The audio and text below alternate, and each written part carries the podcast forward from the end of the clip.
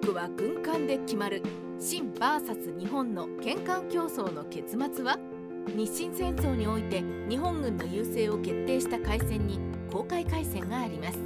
排水量において日本海軍の倍はある清国の装甲艦庭園陳園のような巨大軍艦を機動力と火力で上回った日本海軍が撃破した戦いですがそもそも清国が海軍を増強したのは日本海軍が明治12年に収益させた3隻の鋼鉄艦がきっかけでした。また日本が海軍力を増強したのも清国の庭園陳園が絡んでいたのです。今回は戸高一重著海戦から見た日清戦争を参考に明治中期までの日清の県艦競争を見ていきましょう。貧弱貧弱！明治元年の帝国海軍。維新政府が明治元年東京の築地に海軍局を設置し海軍運営を幕府から引き継いだ時その海軍力は幕府から接収した観光丸藤山長陽昇格の4隻そして幕末に各藩が購入した雑多な艦船を合わせたもので軍艦8隻運送船8隻というビビたる勢力でした。当時の帝国海軍が有した艦船のうちで最も強力な艦は木造の船体の原則に鉄製鋼鉄体を有していた鋼鉄でしたが世界的に見れば鋼鉄でさえ時代遅れの中古艦であり当時西洋ではイギリスが鉄製の尖閣と装甲を持つ最初の鋼鉄艦であるウォーリアを竣工させすでに7年が経過していました。これほどに日本の海軍力は世界的に見ればお話にならないほどに貧弱でした。蒸気で航行する鋼鉄艦が世界の主流に明治元年にあたる1868年にはイギリスの造船技術者エドワード・ジェームズ・リードが搬送を全廃して蒸気機関のみで航行する砲塔艦デバステーションを設計。この艦が1873年に竣工して以来世界の軍艦建造の趨勢は木造船から鉄船へ。また動力においても帆船から蒸気機関へと移り馬力が強力になると同時に火砲と装甲を装備する方向へ進んでいきました。ここに至っては木造搬送が多い旧式の帝国海軍もいやおうなく近代化していくしかなくなり乏しい国家予算の中でシックハックしていくことになります。台湾出兵を機に海軍初の県艦計画が持ち上がる。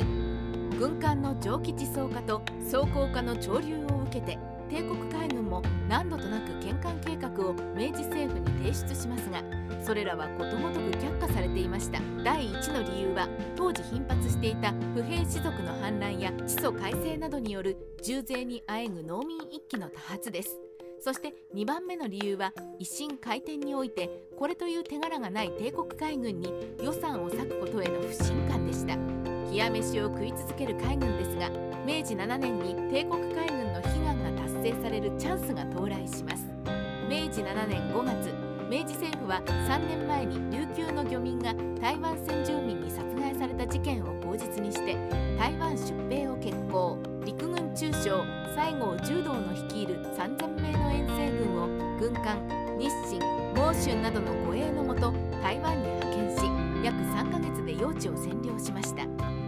時には清も5000からの陸軍を台湾に派兵を準備し一触即発でしたが9月から開始された清国の京親王と日本側の全権大久保利通が談判し清国が非を認めて賠償金を支払うことにより事件は解決を見ました。ここでの海軍の活躍が追い風になり明治8年1875年に海軍大夫河村住吉が軍艦3隻をイギリスに発注する案を提出。これが認められ帝国海軍が初めて不装本郷比叡の3隻の軍艦を注文することになります。価格の軍艦不装金剛比叡不装金剛比叡の3隻の軍艦は明治11年1878年に竣工しました。なお明治8年当時の海軍経費は352万円強でしたがこれら3隻の建造費の合計は312万円にもなり9割近い予算を投入した一点豪華主義でした。海軍予算を贅沢につぎ込んだだけありこの3隻は当時のイギリス造船技術の粋を集めて建造された最新鋭軍艦として仕上がります。まず不装は排水量3777トンの装甲フリゲード艦で鉄製の船体と中央部に砲塔を防護する装甲。砲角を持つセントラルシタデル型と称する当時の主力艦でした。速力13ノット。武装は24センチ砲4門17センチ砲2門。いずれもドイツクルップ社製で原則には厚さ230ミリの鋳鉄鋼板を装着していました。混合と比叡は排水量2286トンで後の巡洋艦の前身。17センチ砲3門と15センチ砲を6門装備し鉄骨木比船体に厚さ114ミリの水栓鋼鉄を装着し速力は不装と同様に13ノット。石炭の積載量も不装とほぼ同量でかつ真水と両色の搭載量も多く長期の航海に適していました。さらに3隻の武装についても当時最新のメカニズムが採用されました。第1に日本初のノルデンフェルト砲として 25mm4 連および 20mm5 連数機が遠射用として高所に装備され対水雷艇用兵器として重視されると同時に当時発達途上の魚雷を装板採用することを予想し発射管の後日装備が可能なように設計され数年後にはシュワルツコップ式魚雷が採用されて発射管が装備1881年頃には3隻に初めてサーチライトが装備されました。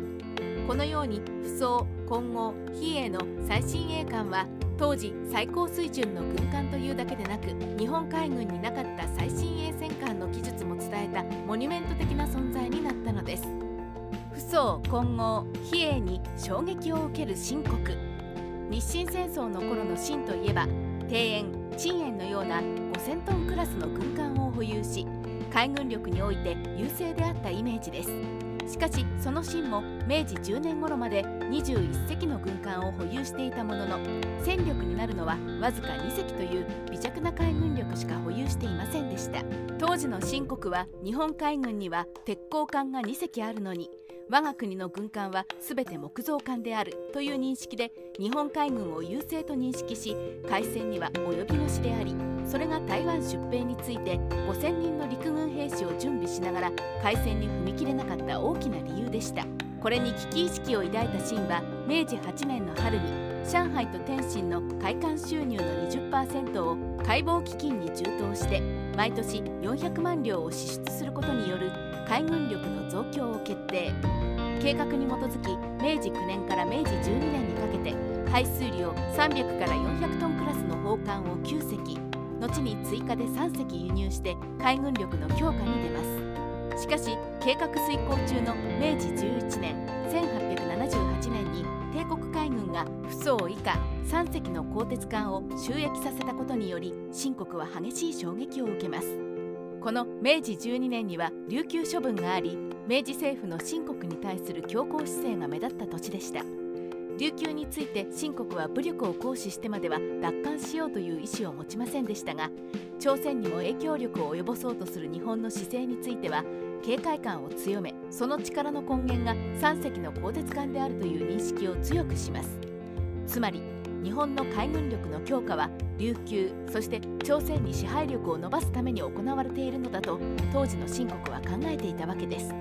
ならば話は簡単であり日本よりも大きな経済力を駆使して清国海軍を増強すればいいと清が結論を出すのに時間はかかりませんでした。帝国海軍の不装混合比叡の最新鋭艦の収益が清の建艦競争の情熱に火をつけてしまったのです。清国の建艦ラッシュが始まる。そして琉球処分と同年の明治12年1879年に清は装甲艦4隻水雷艇10隻というこれまで類例を見ない大規模な建艦計画を策定します。ここでいう装甲艦とは鋼による装甲を船体に装着した艦のことでそれまでの連鉄によって船体を保護した鋼鉄艦よりも防御力が飛躍的に高まりました。最も深刻でも値が張る装甲艦を一度に購入する財源の確保は容易ではなく装甲艦建造予算は2隻分に削除され代わりに巡洋艦1隻が追加されます。この2隻は日本の最新鋭軍艦不装をはるかにしのぐ戦闘力を有するものとして計画されドイツのフル艦車に発注し1881年と1882年に各々1隻ずつ建造計画が交わされ明治18年1885年に清国に到着します。ここれが日清戦争開始まで日本人を震え上がらせた庭園と鎮園です。庭園型の装甲艦の常備排水量は7335トンで当時の西洋における最大級の戦艦ではないものの日本の保有する不装の排水量の2倍武装は30.5センチ砲を4門速力も不装を上回る14.5ノット。さらに防御力においても西洋の第一線の装甲艦に匹敵する装甲を備え船体の中央部分に厚さ356ミリの装甲による胃壁を設けその内部に30.5センチクルップ連装砲を2機はしご型に配置していました。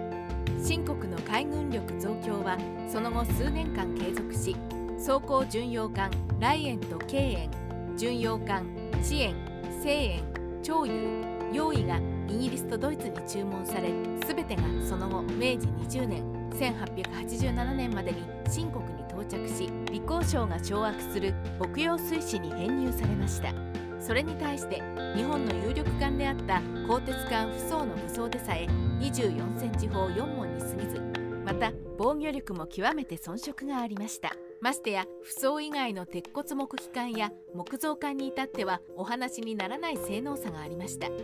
ここで明治以来日本海軍が新国海軍に対して保有していた海軍力のアドバンテージは失われむしろ逆転されたのです。海軍力を得て新国が強硬に。庭園陳園の巨大艦隊を手に入れたことで新国の対日姿勢は露骨に変化します。明治15年1882年に朝鮮で発生した神護事件における新国の対応は象徴的な出来事でした。神護事件とは朝鮮王朝内部の権力争いで国王高宗の外戚であるミンピラと高宗の実父大院君の実権争いで日本への接近を進める民氏一族に対し大院君が軍隊の支持を得て反乱を起こした事件です。宮廷の混乱に乗じて民衆も暴動を起こしソウルの日本公使館を兵士やボートが包囲して公使館員が殺傷されると日本は李氏朝鮮に対する政治経済上の新たな特権を要求し軍艦混合比叡など4隻をインチョンに派遣して朝鮮政府を威圧します。これに対し新国は軍事力を背景に強硬な姿勢を示し李氏朝鮮の救援要請を受けて牧羊水師提督定女将の率いる長友など3隻の艦隊をインチョンに集中し新国陸軍4000名もソウルに入場して一歩も譲らない構えを見せさらに事件の中心人物である大院君を逮捕して天津に連れ去りました。庭園陳園の海軍力を背景に新国は日本の海軍力を隠したとみて武力衝突も辞さなくなったのです。さらにその2年後明治17年1884年には甲信事変が発生します。この事件は大院君の追放後新国の影響力が強化された朝鮮王朝の中で新国との関係強化を重視する時代党と日本と結んで近代化の推進を決意した独立党が対立。独立党のリーダーの金玉金白栄光黄栄職が新仏戦争で新国が軍事力を朝鮮半島から離した隙をついてクーデターを決行したのです。独立党は宮殿を占拠して高層の身柄を確保し新政府を樹立しますが時代党が新国軍に協力を要請し遠征外率いる新国軍がソウルに迫る本の勢力と独立党は敗退し金玉金は日本に亡命しました。この時も日本の海軍力のなさが新国に対し弱腰に出ざるを得なかったのです。軍艦の性能の優劣が日清のパワーバランスに大きく影響していました。長崎事件で海軍増強に世論の後押しが甲信事変の2年後明治19年8月庭園陳園をはじめとする4隻の新国軍艦がウラジオストク開港時に損傷した艦艇修理のために長崎に入港します。しかし上陸した新国人水夫は日本を見下しており態度が悪くやがて警官との間に乱闘騒ぎが発生し双方に死傷者が出ました。長崎事件です。この軍艦の力を背景にした新国の傲慢さに対し日本国内では反発が高まりこれが庭園陳園に勝てる軍艦を建造すべきという建艦計画に拍車をかけます。